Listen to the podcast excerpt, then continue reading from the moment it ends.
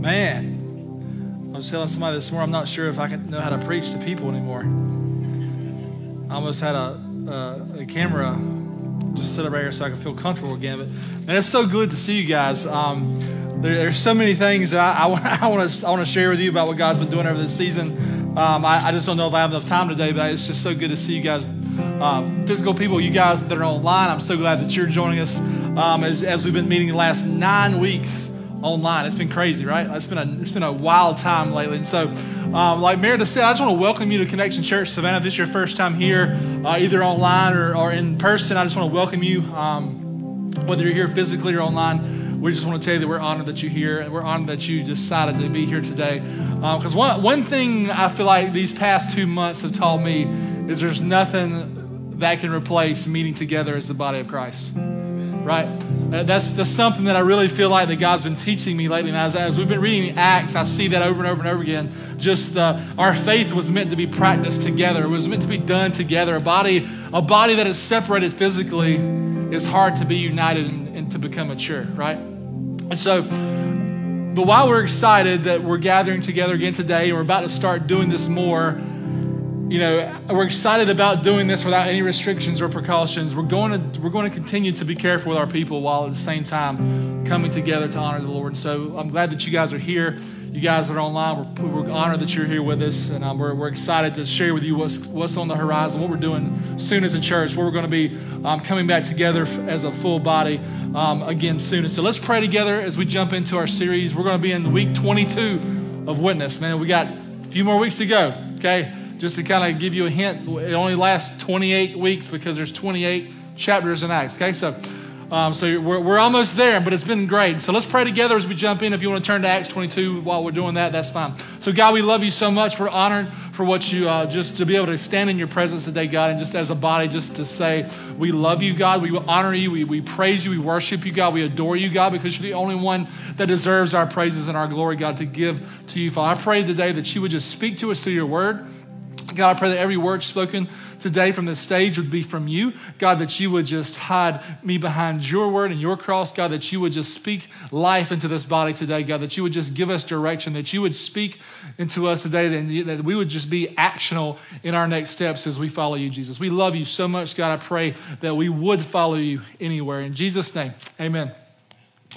And so as I was listening to that song, "Wherever you lead me, wherever you call me, all I want is you." And there's a lot of continuancies in Acts chapter 22 of what we've seen from the entire book of Acts of that last song of "I'll follow you anywhere." This is Paul's life. I want to follow you anywhere, no matter what I face, no matter what I see, no matter what persecution comes. I'm going to follow you there. I'm going to follow you to where you're leading me. And today we're going to look in Acts 22 where Paul is literally being persecuted, but he's been given a chance to speak to his persecutors. Not something that we get a chance to do a lot, right?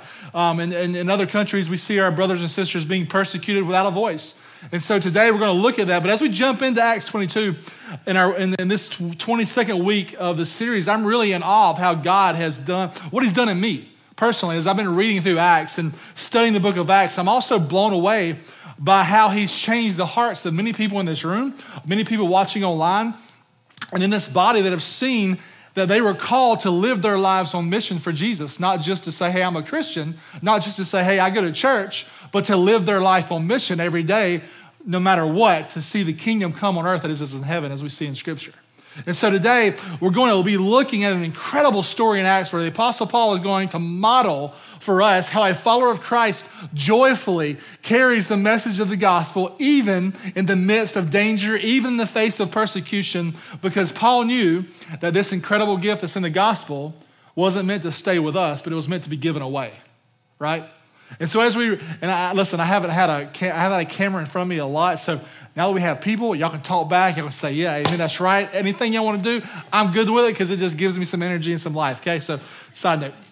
So anyway, it was meant to be given away to the entire world. And so what we're going to see in chapter 22 is Paul sharing how, if you look in this chapter in a second, we're going to see Paul was sharing how Jesus has changed his life. And these people didn't have a problem with that. The Jewish leaders didn't have a problem with that. Then he starts talking about how Jesus is alive and how he's moving and he's active and no one seems to care about that. But then he gets to this one word. And he shares that God has commanded him to give the gospel away to the Gentiles, and they lose their mind. They lose their mind. And I'm not sure if you're like me, but you read stories like this in the Bible, and you're like, what's going on here? What's the backstory to this? Why are they going so crazy? Like last week, you looked in Acts 22. We talked about how they thought Paul had brought an Ephesian, a foreigner, into the temple, a Gentile, and they lose their mind, which Paul hadn't done. There's no evidence of that.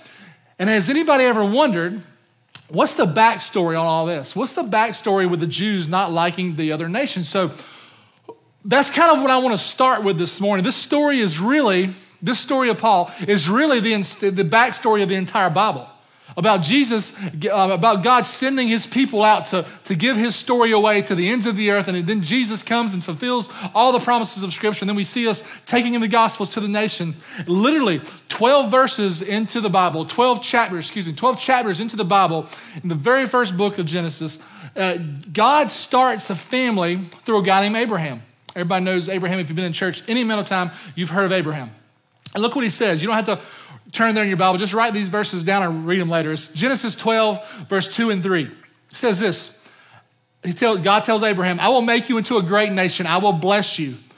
I will make your name great, and you will be a blessing. I will bless those who bless you. I will curse anyone who treats you with contempt, and all the peoples on earth will be blessed through you. And so you look at verses like this, and it's easy to just kind of read through this and kind of just, oh, this is great, wonderful. But my question is, why is God blessing? Why is he doing this? And so you look at this, it says, all peoples on earth will be blessed. And you look at, what is all peoples? What is the all people on earth? What does that mean? If you look at some of those deeper words on what it means, it literally means the word ethos, which means ethnic group, which means ethnic groups, nations, Gentiles, all the Gentiles on the earth will be blessed through Abraham's blessing. And so as you read this, the Gentiles are the group of non-Jewish believers that transition from a position outside of God's covenant at first with Israel to a position at the heart of God's redemptive plan in the gospel. See, Gentiles start as an indirect recipient of God's blessings that's mediated through Israel, but eventually they're going to become direct recipients of God's blessings through the gospel. That's why we're sitting here today, right?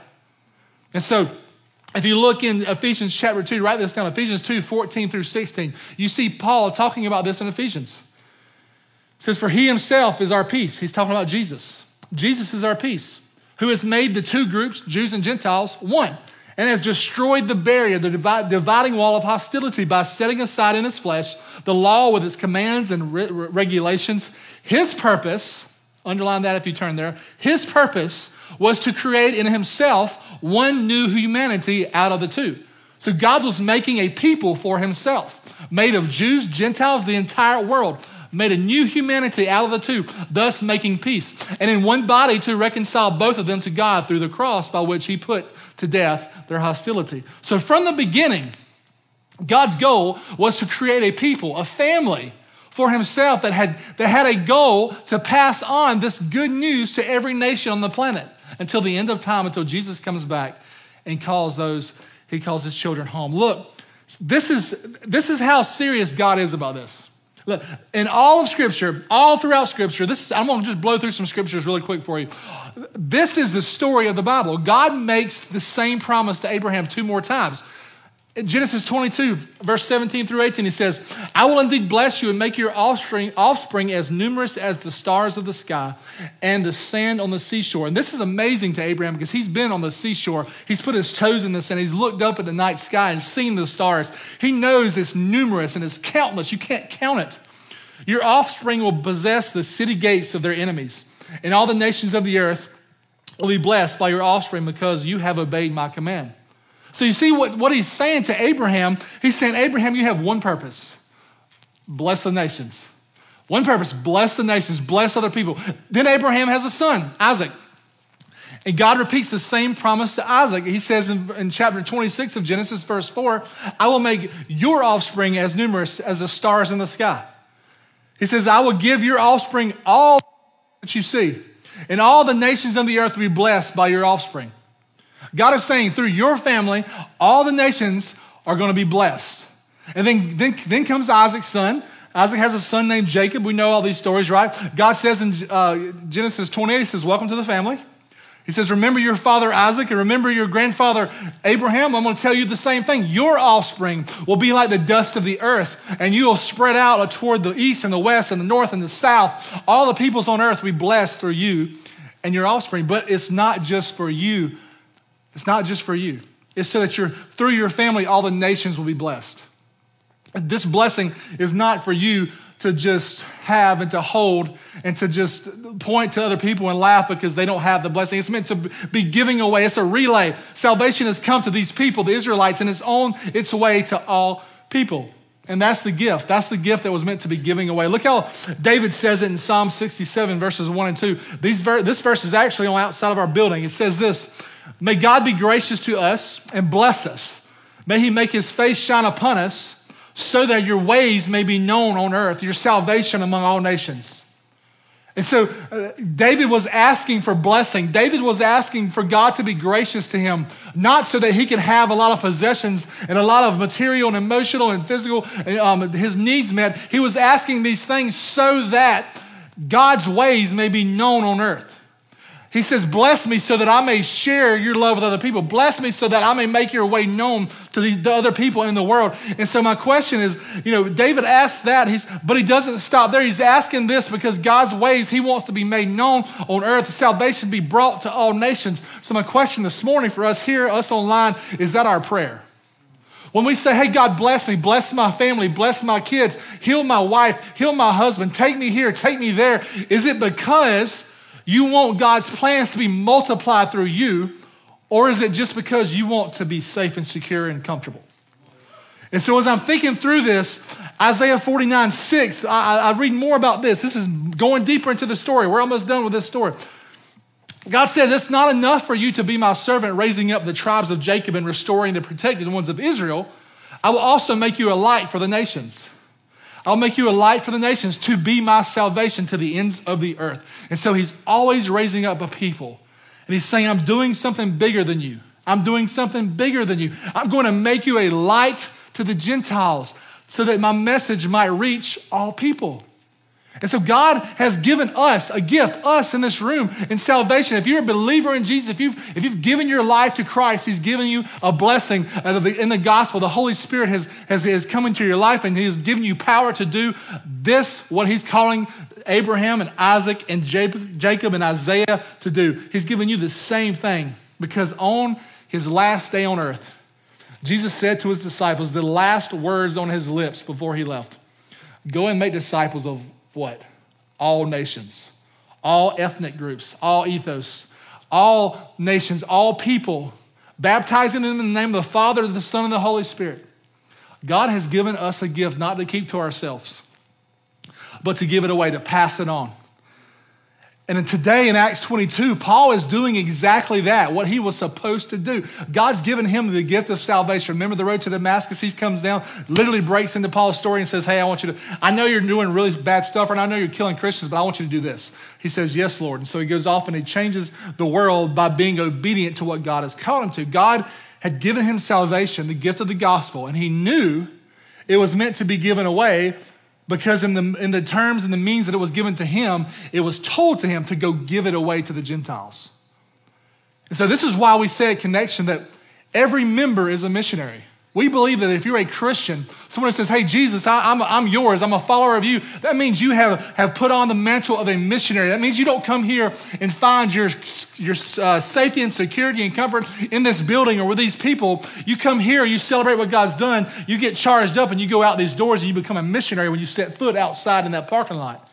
And you walk out God's faithfulness in your life and you take the gospel to your friends, to your families, to your coworkers, to the world, to the ends of the earth.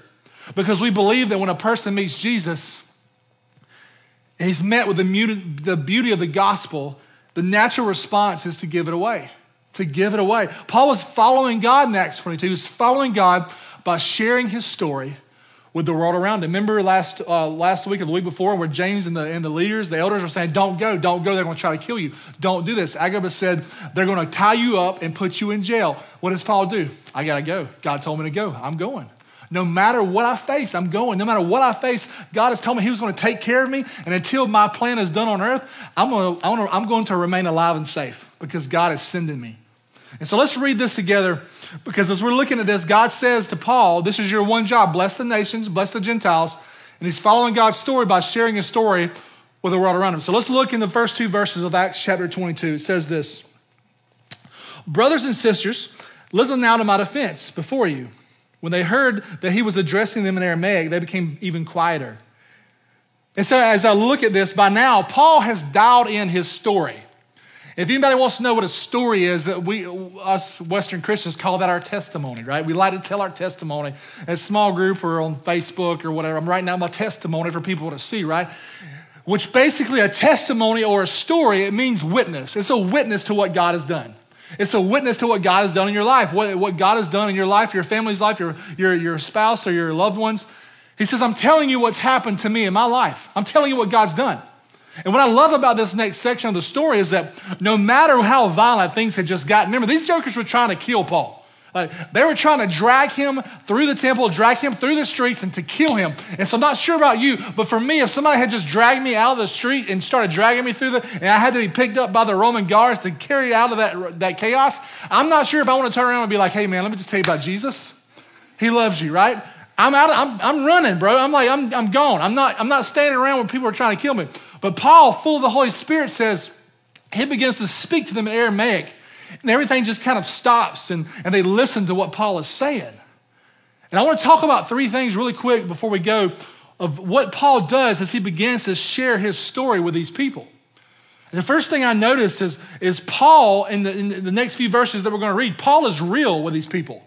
He's real, right? I love that Paul starts off by being absolutely real. So let's read this together in verses 3-5, and we'll jump back in a second. He says this.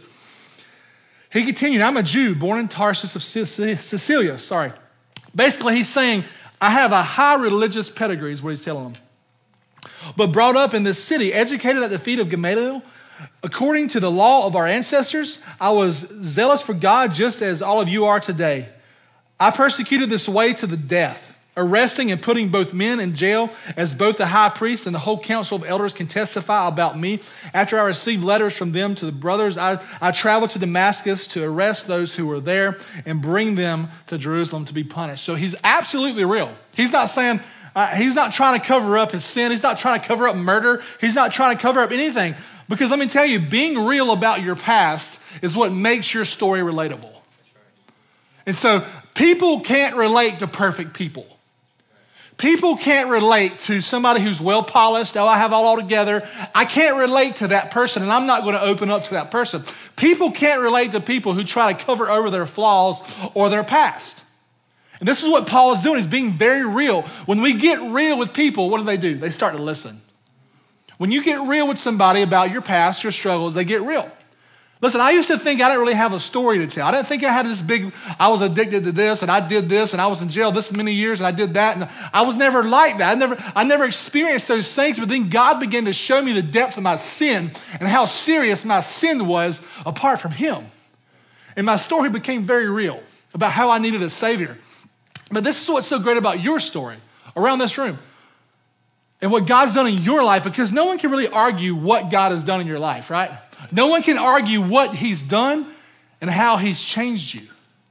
Nobody can argue that. Listen, the fruit of your life will always confirm the substance of your story. The fruit in your life will always confirm the substance of your story, because Paul had this crazy past where he was stuck somewhere between a murderer and a priest. Like, we didn't really know what's going on. It's kind of, you feel kind of like, I don't know if I like Paul or hate Paul. You know, it's kind of like he's been murdering Christians, but at the same time, everybody was annoyed with Paul because he was religiously perfect, right? Hey, that's what he says in verses 3 and 4. He says, my pedigree was perfect, and I was more religious than anybody in this room. He goes on and says it again in Philippians 3, verses 3-6. He says, for as we who are the circumcision, we who serve God by his Spirit, who boast in Christ Jesus, and who put no confidence in the flesh, though I myself have reasons for such confidence, if someone else thinks they have reason to put confidence in the flesh, I have more. circumcised on the eighth day of the people of Israel, the tribe of Benjamin, a Hebrew of Hebrews, in regard to the law, a Pharisee, as for zeal, persecuting the church, as for righteousness based on the law, faultless. But whatever were gains to me, I now consider a loss for the sake of Christ. You see the heart change? That's the heart change. He told them, I was the most religious person you've ever met, but it wasn't working. It wasn't working. Something was missing. So what he does next is so important. This is the second thing he does. He points them to Jesus. He's real about a story, and then he points them to Jesus. Now, remember, as you share your story with people, that being clear about what God has done in your life through Jesus gives your story hope. Jesus is the one that gives your story hope. Jesus is the one that gives your story substance. Listen, that's what it's about. Your story is not about you. It's about what Jesus did in you. Okay? As you're following that, listen, that's the goal. Your story, if your story in this room this morning, or if you're online this morning, if your story has more I's and me's in it than him or he's, you're missing it. And so, listen, Paul isn't the hero of this story. He's telling, God literally has to break down the doors of his life to get in there. And some of you know, whether you're online or here today, you know what it's like for God to have to break into your life. Right? He knows, you know what it's like to break into your story so that he can make you into what he's wanting you to be, so they can use you and how he wants to use you. Look what he does. Let's look at verse 6. Let's look at a bigger chunk of scripture. We're going to go through verse 18. He says, as I was traveling and approaching Damascus about noon, an intense light from heaven suddenly flashed around me. I fell on the ground and heard a voice saying to me, Saul, Saul, why are you persecuting me? I answered, who are you, Lord? His tone's changing a little bit. He said to me, I am Jesus of Nazareth, the one you are persecuting. Now those who were there with me saw the light, but they did not hear the voice of the one who was speaking to me. I said, What should I do, Lord? Then the Lord told me, get up and go into Damascus, and there you will be told everything that you have been assigned to do. Since I couldn't see because of the brightness of the light, I was led by the hand by those who were with me, and I went to Damascus. Someone named Ananias, a devout man according to the law, who had a good reputation with all the Jews living there, came and stood by me and said, Brother Saul, regain your sight. And in that very hour, I looked up and saw him.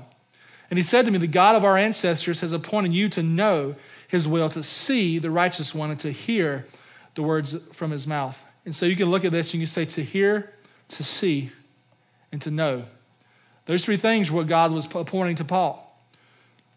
Verse 15, since you will be a witness for him to all people of what you have seen and heard, so, and now why are you delaying? Get up and be baptized and wash away your sins, calling on his name. And so we can see in Paul's story as God transforms his heart, he's now saying, Jesus, you are Lord. Now what do you want me to do? There's a moment of instantaneous change. Like there's a moment where he changes from killing Christians to becoming a Christian. Almost immediately, there's a life change that happened. Jesus is the hero, and that's how Paul shares it.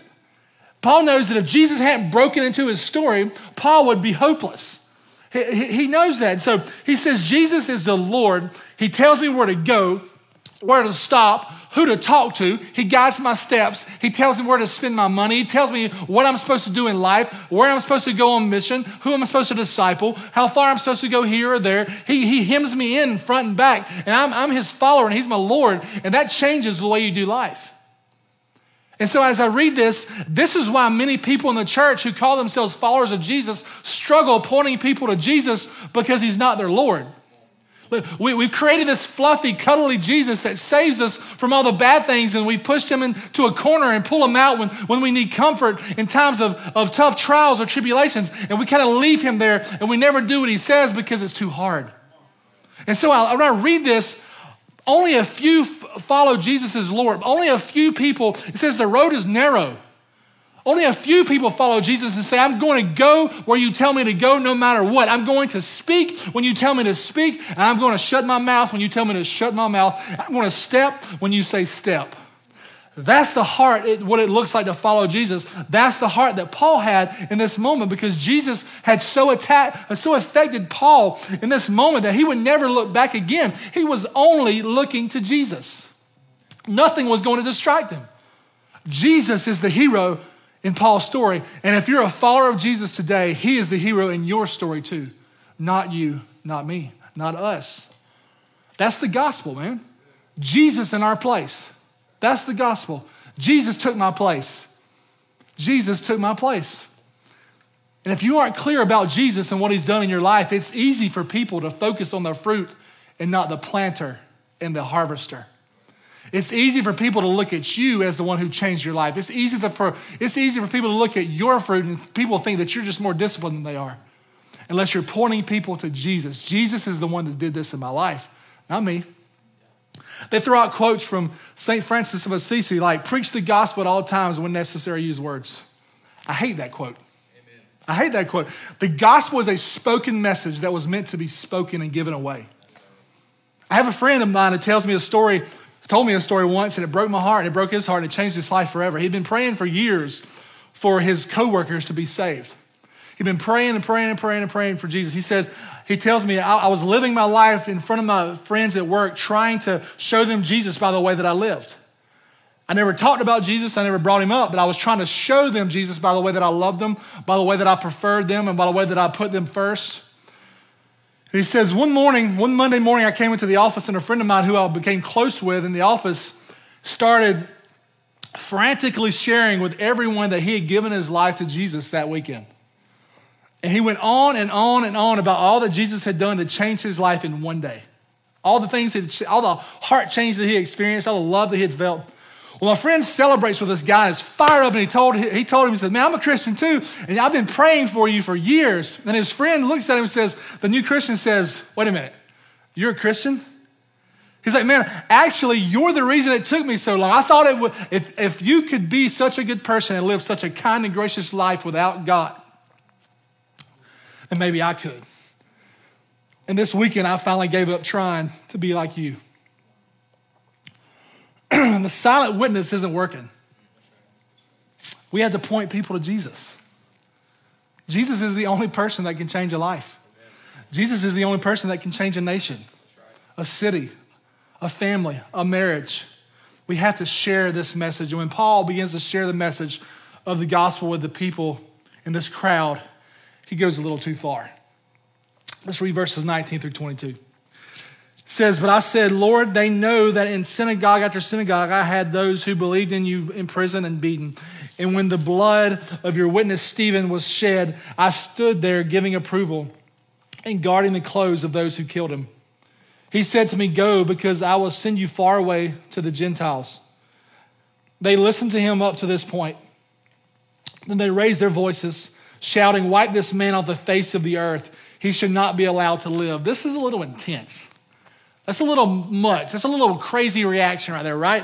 Like when he says the word Gentiles, they lose their minds. Okay, so the third thing Paul does is Paul pushed against the cultural norm.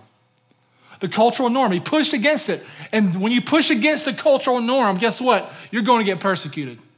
You will. When you push against the cultural norm, you're going to get persecuted. Go try to have a conversation about abortion or homosexuality. Go have some conversations in our culture right now today where things are kind of gray right now. We don't know what's going on. And so people will get fired up in 2 seconds when you start pushing back against what's normal in our culture. They lose their minds because blessing other nations had always been a stopping point for Israel.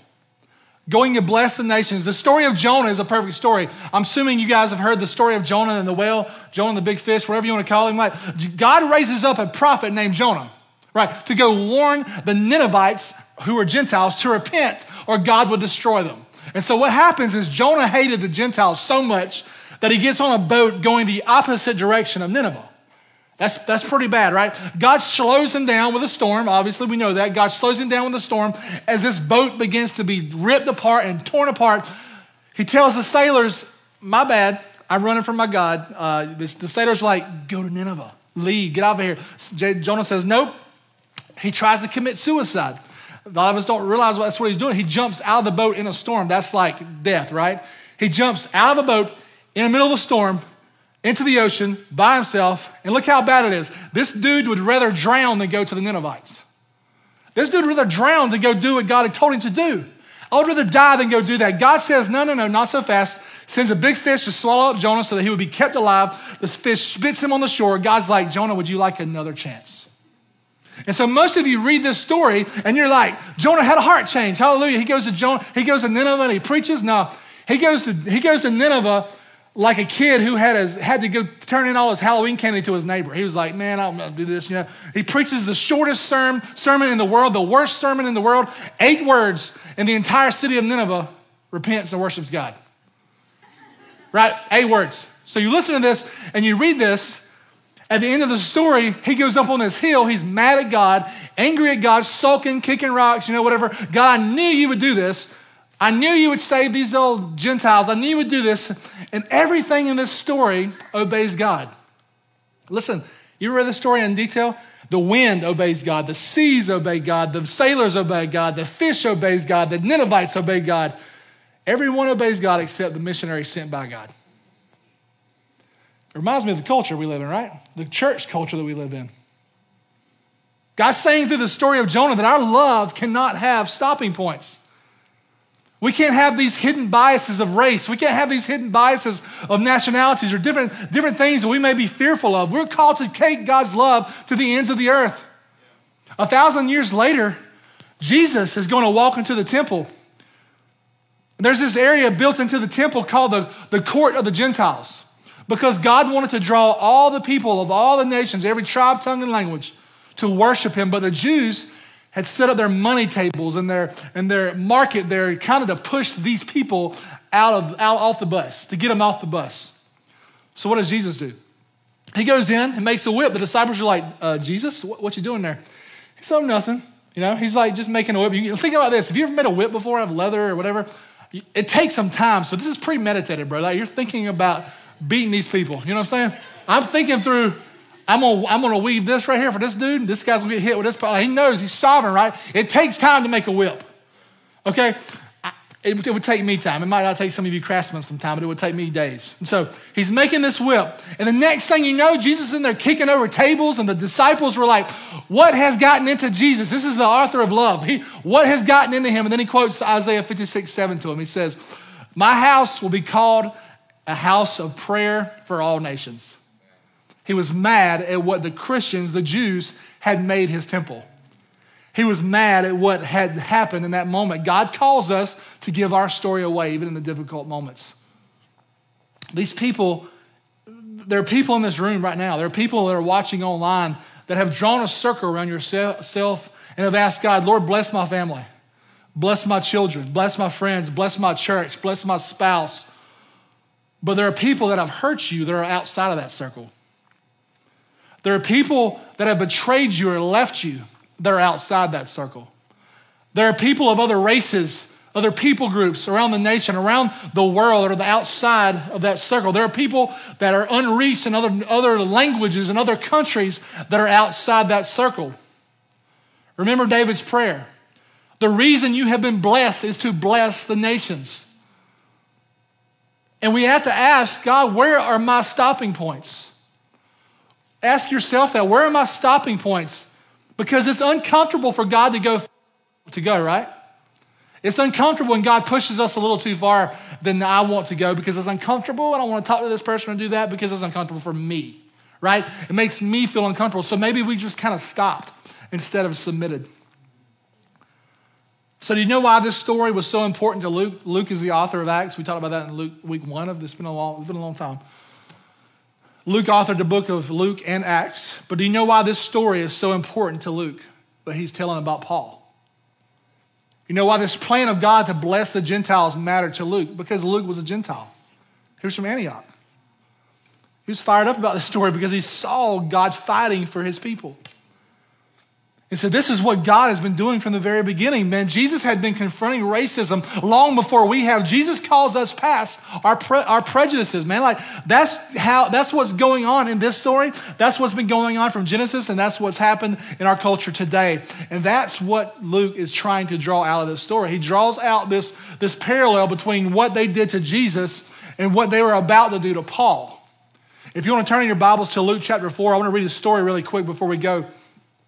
Watch this story about in Luke where Luke included this this story about Jesus as he goes into the synagogue and how he responds, how people respond to him talking about the Gentiles. And so it's in Luke 4, verse 14 through 30. And it says this, "Then Jesus returned to Galilee in the power of the Spirit, and news about him spread throughout the entire vicinity. He was teaching in their synagogues, being praised by everyone. He came to Nazareth where he had been brought up," his house, his home.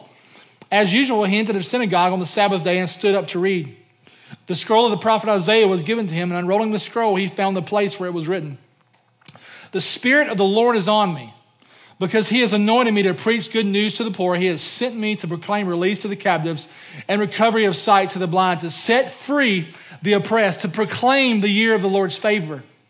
He then rolled up the scroll, gave it back to the attendant, and sat down, and the eyes of everyone at the synagogue were fixed on him. He began to saying to them, 'Today, as you listen, this scripture has been fulfilled.' They were all speaking well of him and were amazed by the gracious words that came from his mouth. Yet they said, 'Isn't this Joseph's son?' Then he said to them, 'No doubt you will quote this proverb to me, "Daughter, heal yourself. What we've heard that took place in Capernaum, do here in our hometown." Give us a sign, Lord. Give us a sign that this is what you want us to do, Lord."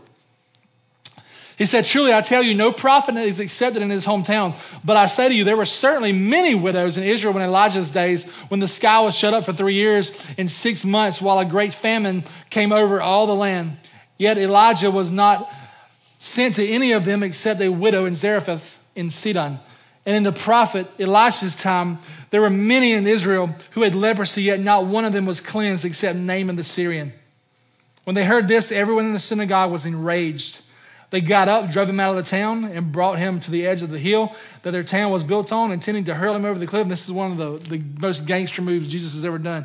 But he passed right through the crowd and went on his way. The whole city was trying to push him over the cliff. He's like, "Part. No, whatever. It's good. Go read it. The Bible's awesome, dude. It's telling you." So anyway, listen, this is what I'm talking about. The widow in Zarephath and Naaman had two things in common. Guess what it was? They were Gentiles.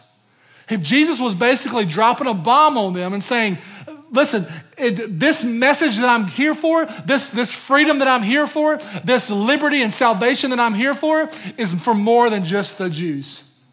Your job, you were giving a gift to give away. Maybe you haven't given it away, but I'm here to give it away to the entire world." And these people in Luke literally pushed God himself away from their lives. They literally pushed him out the city, trying to kill him, trying to remove him from their lives because of the prejudices they had in their heart. The Jews in Acts 22 do the same thing when Paul shares the gospel. They push God and his message out of their life. And that's what I want you to see this morning. Like, what's amazing is what Paul knows that this was a cultural stopping point for him. He knows. He knows what's about to happen. A cultural grenade is about to go off as he starts to share about his job of sharing the gospel with the Gentiles, but he remains faithful and obedient in the midst of persecution and potential death. What's going to happen when you're faced with Jesus or death? Jesus or persecution? Jesus or trial?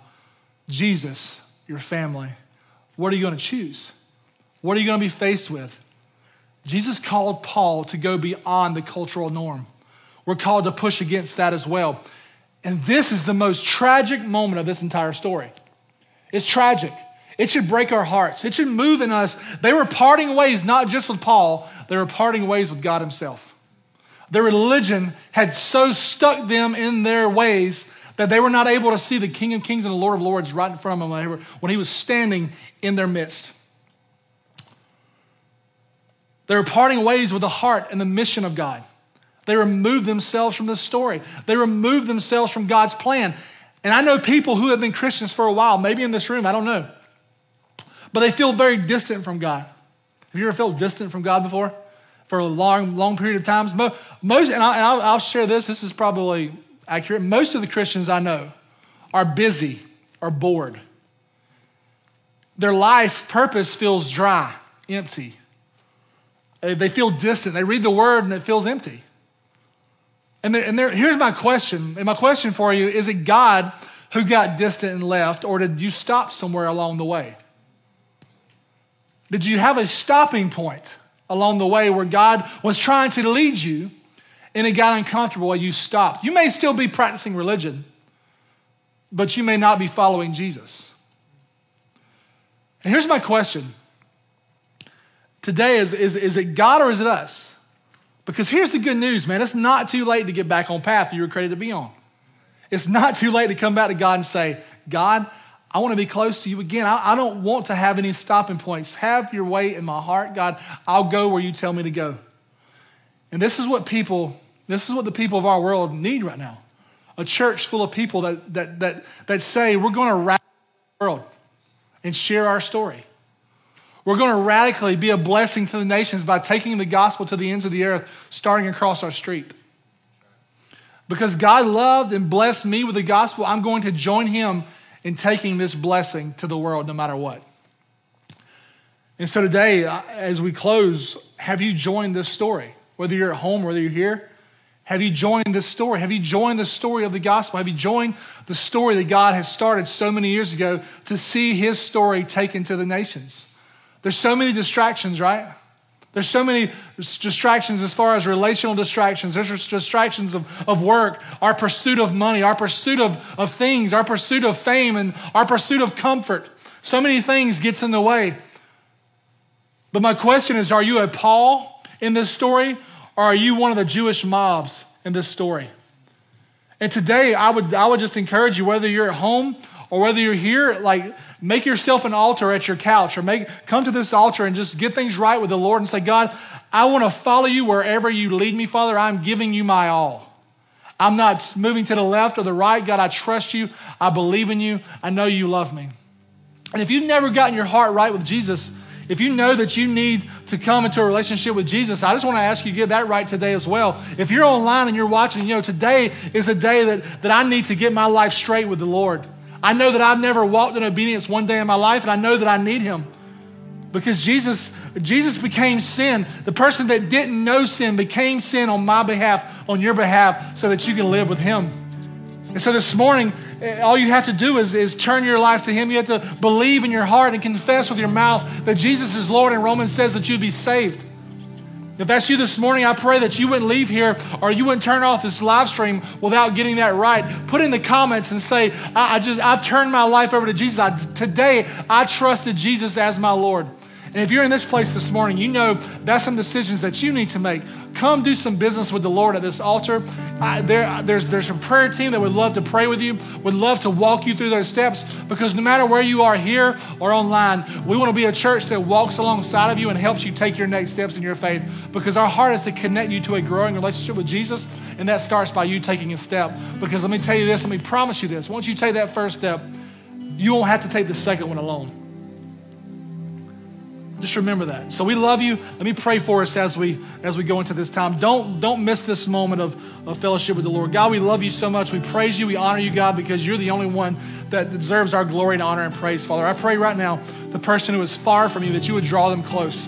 Father, I pray for the person whose heart is hard, God, that you would just soften it in Jesus' name. God, I pray for the person who is stuck in sin, God, that you would just remind them that you have broken the chains of sin around their life, God, and they can walk out of that jail free because you've given us freedom in Jesus. God, I pray for your way to be had in this place this morning. We love you. We give you all the praise, honor, and glory in Jesus' name. Amen.